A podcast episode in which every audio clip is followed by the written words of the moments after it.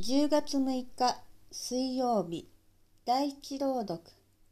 ヨナ書4章1から11節。ヨナの予言。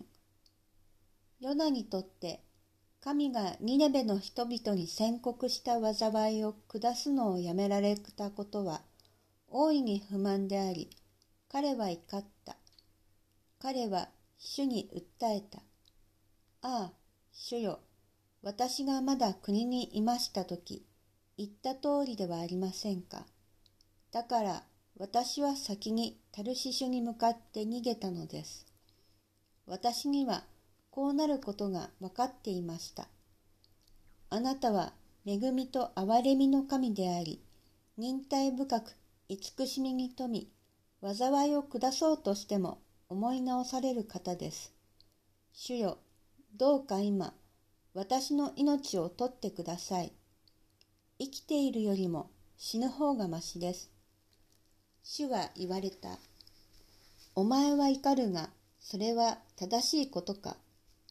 そこで、ヨナは都を出て東の方に座り込んだ。そして、そこに小屋を建て、日差しを避けてその中に座り、都に何が起こるかを見届けようとした。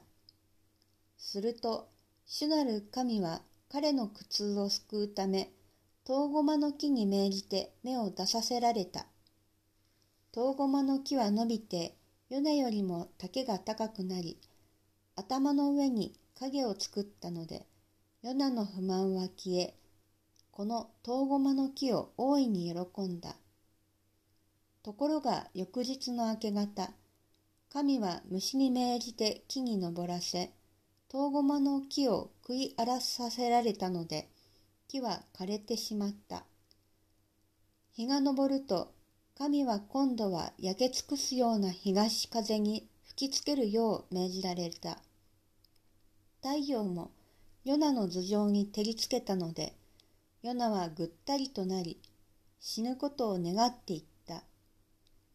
生きているよりも死ぬ方がましです。